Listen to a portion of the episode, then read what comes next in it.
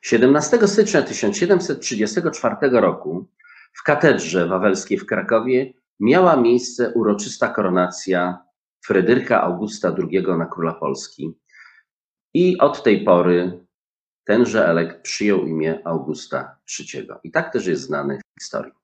Była to ostatnia koronacja w Krakowie. Następca Augusta trzeciego na tronie polskim, Stanisław August Poniatowski, koronował się bowiem już w Warszawie. Ale warto sobie zadać pytanie, dlaczego, w jakich okolicznościach doszło do tej ostatniej koronacji. Musimy się więc cofnąć o kilka lat. Schyłek życia poprzednika na tronie polskim, ojca elekta, mianowicie Augusta drugiego Wettyna, naznaczony był pasmem cierpień starego, schorowanego już króla. Dolegliwości, a miał ich wiele, uniemożliwiały de facto Augustowi drugiemu pod koniec życia sprawny rząd. Poza tym ostatnie lata zaprzątała mu w głowie myśl, w jaki sposób skutecznie zapewnić następstwo tronu dla swojego syna. Miał go tylko jednego, prawowitego, mówię tutaj o Auguście, przyszłym Augustie trzecim. Oprócz tego oczywiście August drugi posiadał kilka dzieci nieślubnych, ale ich losy jest to temat na osobne spotkanie.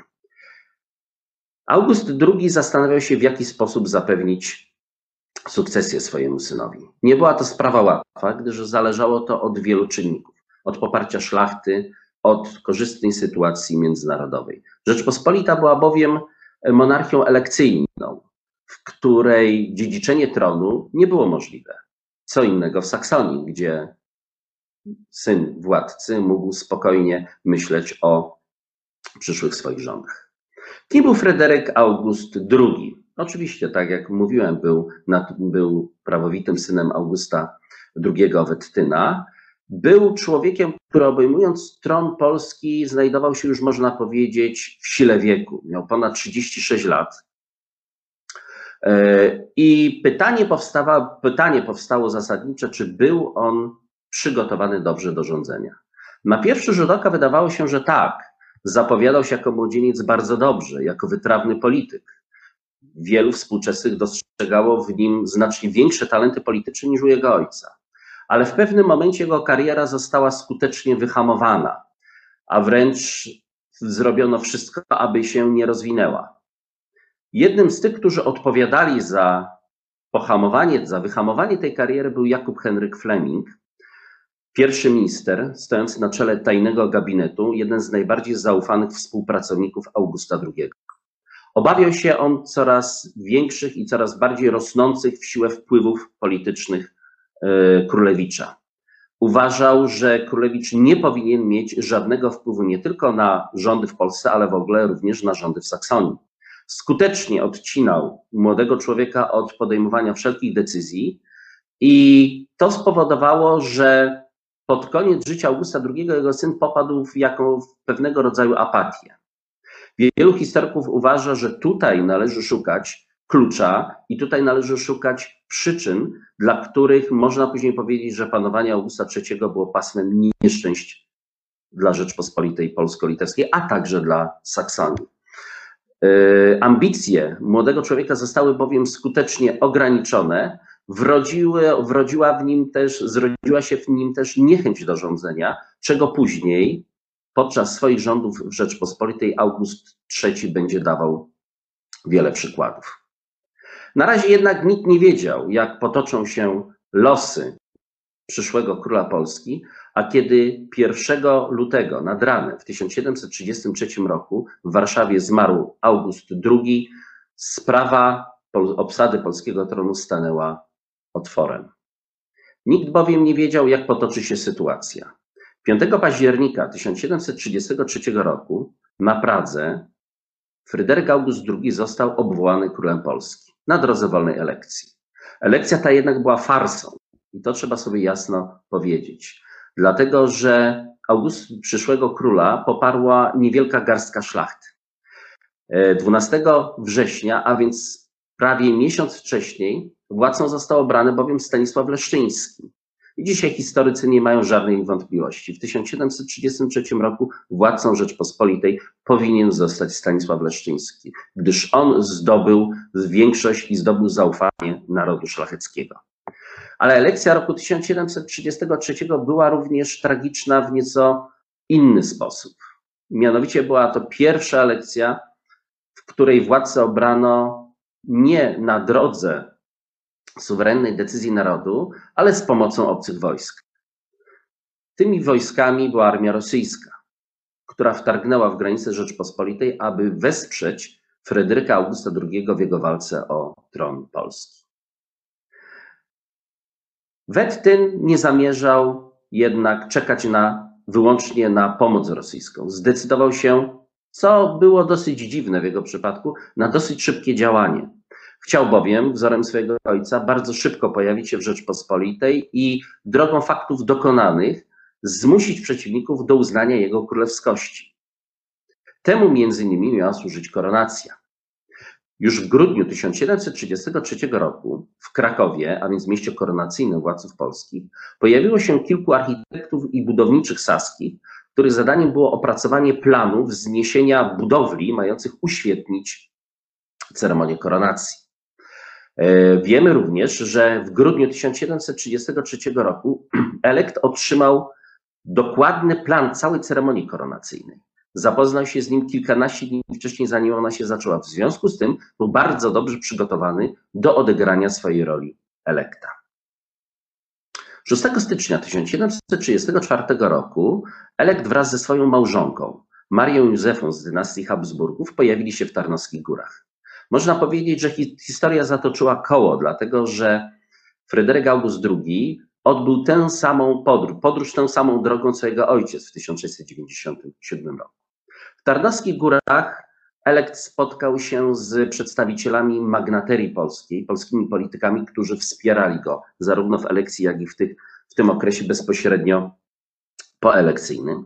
Spędził on kilka dni w Tarnowskich Górach, a następnie wieczorem jedenastego stycznia tysiąc siedemset trzydziestego czwartego roku pojawił się w Krakowie. Nie był to jednak uroczysty i oficjalny wjazd. Przyszła para królewska zatrzymała się w niewielkim pałacyku usytuowanym koło kościoła kapucynów. Kolejne dni poświęcone były, jak na przykład dwunastego stycznia, na przyjmowaniu na audiencji polskich magnatów. trzynastego stycznia tysiąc siedemset trzydziestego czwartego roku elekt wziął udział w uroczystym ingresie na metropolię krakowską biskupa Jana Aleksandra Lipskiego, jednego z najwierniejszych stronników wettyńskich. Dzień później, czternastego stycznia tysiąc siedemset trzydziestego czwartego roku, odbył się uroczysty wjazd przyszłej pary królewskiej do Krakowa. Odbył się on od strony Prądnika. Para królewska, czy przyszła para królewska, używajmy może tego określenia, udała się po godzinie czternastej do kościoła świętego Floriana. Dlaczego? Dlatego, aby oddać hołd prochom swoich wybitnych poprzedników, Jana trzeciego Sobieskiego i Augusta drugiego Wettyna, jak też małżonki Jana trzeciego Sobieskiego, Marii Kazimiery Dakien. Przed kościołem świętego Floriana Fryderyk August drugi wraz z małżonką zostali uroczyście powitani przez przedstawicieli Akademii Krakowskiej w osobie rektora księdza Marcina Walczyńskiego. Następnie odbył się wjazd do samego miasta. Orszak był świetny. Wedle przekazów, no jak zawsze w takich wypadkach mówiono, Kraków czegoś podobnego nie widział. Para królewska otoczona była wojskami saskimi, wojskami królewskimi, elektorskim czy też królewskim korpusem paziów. Było mnóstwo dworzan, pocztów magnackich, a także oczywiście samych magnatów. W bramie miejskiej gości powitał Stanisław Antoni Łopacki w imieniu miasta, a następnie cały orszak udał się na Wawel. U wylotu ulicy Floriańskiej w kierunku rynku minęli oni pierwszą bramę, druga brama oczekiwała ich u wylotu ulicy Grodzkiej na rynek. I architektem tej drugiej bramy był Franciszek Toriani, architekt i rajca miejski. jeden z najbardziej zasłużonych architektów w tym czasie w Krakowie. Kiedy przyszła para królewska wjeżdżała na Wawel, powitał ją huk dział. Salwy były oddane na cześć przyszłego monarchy oraz jego dworu i licznie zgromadzonej publiczności.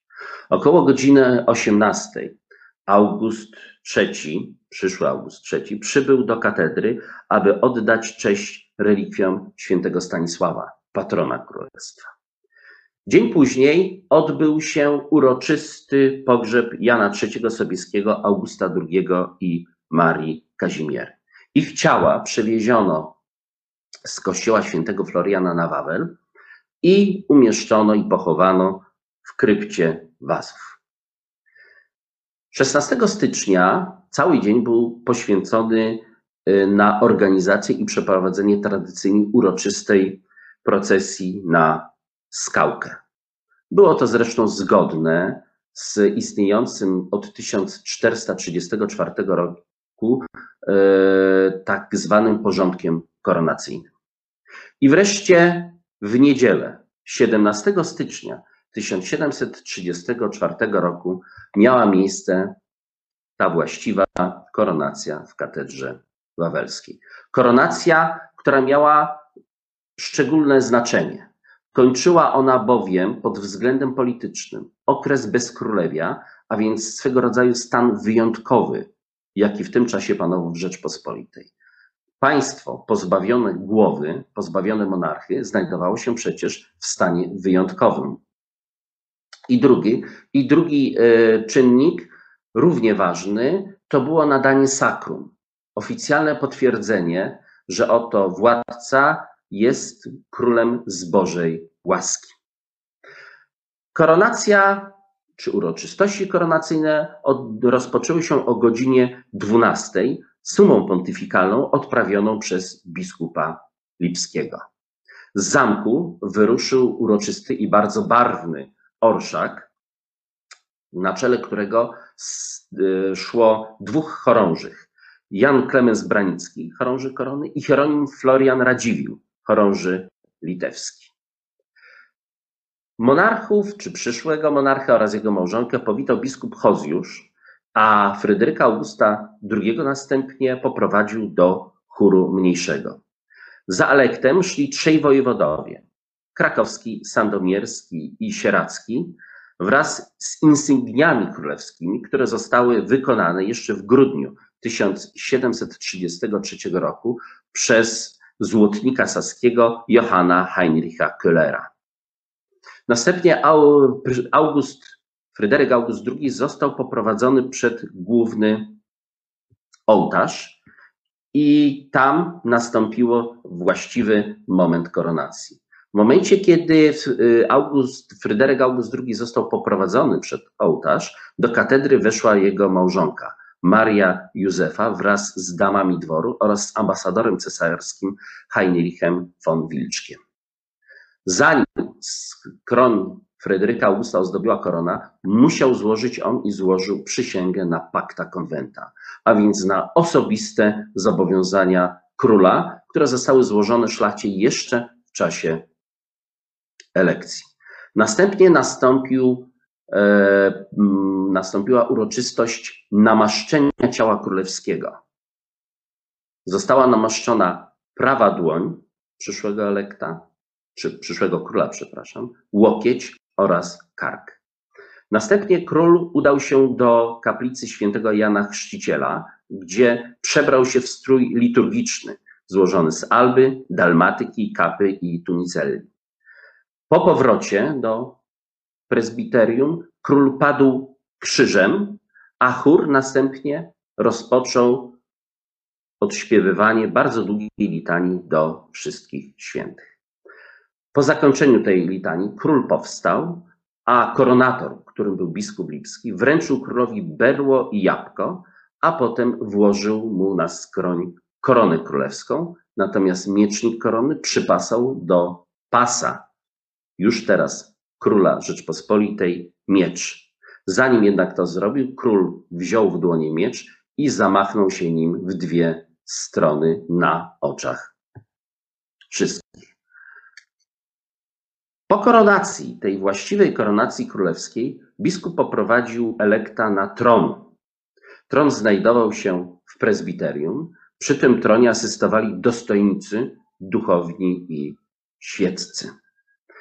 I kiedy August trzeci zajął tron, biskup Lipski wszem i wobec ogłosił koronację nowego króla Polski, Augusta trzeciego Wettyna. Po tym ogłoszeniu, po tych słowach skierowanych do zebranych, chór zaintonował Te Deum Laudamus i pieśń rozległa się zarówno w całej katedrze, jak i wśród publiczności zgromadzonej przed katedrą. Po zakończeniu Te Deum Laudamus nastąpiło uroczyste, nastąpiła uroczysta audiencja już w katedrze dla licznie zgromadzonych przedstawicieli świata polityki elit, mianowicie ucałowanie ręki królewskiej. Po ucałowaniu ręki królewskiej nastąpił yy, proces uznania małżonki Augusta trzeciego jako królowej Polski. Nastąpiła po prostu koronacja przyszłej królowej. Miała ona ceremonię i formę bardzo podobną i bardzo zbliżoną do tej, jakiej został poddany August trzeci. Następnie w czasie mszy, w której brali udział oboje małżonkowie, przystąpili oni do komunii pod dwiema postaciami, a następnie już po zakończeniu mszy odczytano czy wygłoszono uroczyste panegirki pod adresem Augusta trzeciego i jego żony. Panegirki autorstwa studentów, a także naukowców z Akademii Krakowskiej. Po W wysłuchaniu tych panegirków para królewska przy wtórze muzyki przeszła do ołtarza, gdzie król pocałował patenę i następnie całe zgromadzenie wraz z królem i jego małżonką wyszło z katedry. I po wyjściu z katedry i udaniu się na zamek został władca oficjalnie powitany w imieniu Rzeczpospolitej przez biskupa Hozjusza.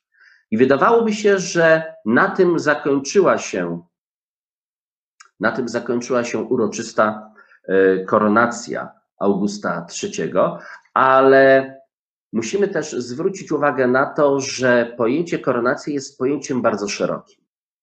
To nie tylko ta właściwa ceremonia, która miała miejsce w Katedrze Wawelskiej i symbolizowała z jednej strony zakończenie bezkrólewia, a z drugiej strony obdarzenie przyszłego monarchy sakrum, ale to również imprezy, nazwijmy to, towarzyszące tej całej uroczystości. Jeżeli byśmy mieli zastanowić na tym, jak długo trwała koronacja Augusta trzeciego, możemy powiedzieć, że tak naprawdę rozpoczęła się ona uroczystym wjazdem do Krakowa czternastego stycznia tysiąc siedemset trzydziestego trzeciego roku. Jej kulminacją oczywiście był, była koronacja w Katedrze Wawelskiej siedemnastego stycznia, ale nie oznaczało to koniec całego cyklu uroczystości, które w zasadzie były przypisywane czy przypisane do y, koronacji. Y, osiemnastego stycznia, a więc dzień po koronacji, August trzeci odebrał przecież homagium od miasta na rynku. I był to podczas przyjazdu Augusta trzeciego do Rzeczpospolitej już jako elekta, a później jako króla, pierwszy wypadek, kiedy król przyjechał z zamku na rynek krakowski konno, ubrany w strój polski. Niestety, czy może stety, przebrał się bardzo szybko w strój koronacyjny i wtedy Stanisław Antoni Łopacki w imieniu miasta uroczyście powitał Wettyna już jako króla Polski. W swojej mowie wychwalającej zalety i przymioty przyszłego monarchy prosił Augusta trzeciego o opiekę nad miastem i o przyjęcie oraz potwierdzenie wszystkich jego dotychczasowych przywilejów. Rajcy miejscy wraz z Łopackim złożyli przysięgę na wierność królowi, a w dowód tej wierności August trzeci otrzymał symboliczne klucze do miasta. I osiemnastego stycznia, mimo jak twierdzą obserwatorzy tych wydarzeń, trwały bardzo siarczyste mrozy, Kraków nie spał. Odbywały się huczne zabawy ku czci pary królewskiej. Bardzo interesującym również elementem tego homagium złożonego przez władze miejskie był fakt okazania łaski przez nowego monarchę dla więzionych w lochach wiejskich, w lochach miejskich, przepraszam, przestępców. Zostali oni uwolnieni i od tej pory mogli cieszyć się swobodą. dziewiętnastego stycznia tysiąc siedemset trzydziestego czwartego roku rozpoczął swoje obrady Sejm Koronacyjny. Sejm, który w zasadzie kończył całą, nie, może nie batalię prawną, ale cały cykl prawnego uznania Augusta trzeciego za króla Polski. Oczywiście, mając na uwadze sytuację, jaka panowała wówczas w Rzeczpospolitej, na tym, w tym Sejmie brali udział przede wszystkim zwolennicy Wettyna. Większość społeczeństwa szlacheckiego w tysiąc siedemset trzydziestym czwartym roku, a na pewno na początku tego roku, była zwolennikami Stanisława Leszczyńskiego. I tak naprawdę losy polskiej korony miały zostać rozstrzygnięte w wyniku, no trzeba powiedzieć sobie wprost, wojny domowej połączonej z interwencją wojsk obcych, w tym przypadku z interwencją wojsk rosyjskich. I tak naprawdę ostateczne uznanie Augusta trzeciego jako nowego króla Polski, a co za tym idzie, pacyfikacja sytuacji wewnętrznej i uspokojenie państwa nastąpiło dopiero w roku tysiąc siedemset trzydziestym szóstym.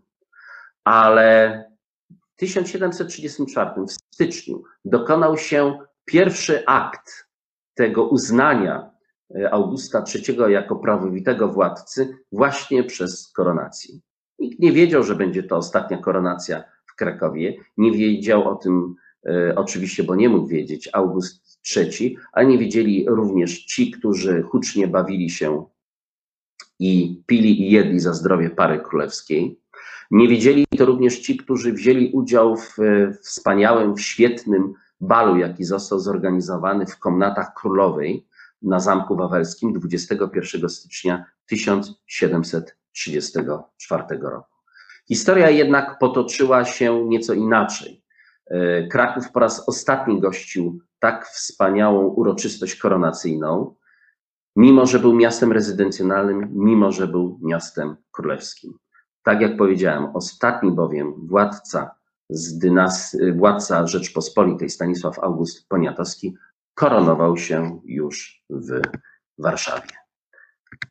Kraków bardzo długo pamiętał o tej ostatniej koronacji królewskiej. Świadczyły o tym, świadczą o tym zapiski, źródła, które skrupulatnie w każdych szczegółach odtwarzają tę ceremonię, yy, piszą o wybitnych przedstawicielach biorących w nich udział i wreszcie stanowią dowód na bardzo wyszukane i bardzo piękne poczucie estetyki, jakie przyniosła ze sobą para królewska. Być może August trzeci nie był wybitnym, na pewno nie był wybitnym politykiem, być może dobrze nie zapisał się w historii Polski. Niemniej jednak obserwując, w jaki sposób została przygotowana ta koronacja, z jakim przepychem, z jakim dostojeństwem, można było mieć nadzieję, że Rzeczpospolitą czekają lepsze czasy. To, że tak się nie stało, to już jest zupełnie inna historia.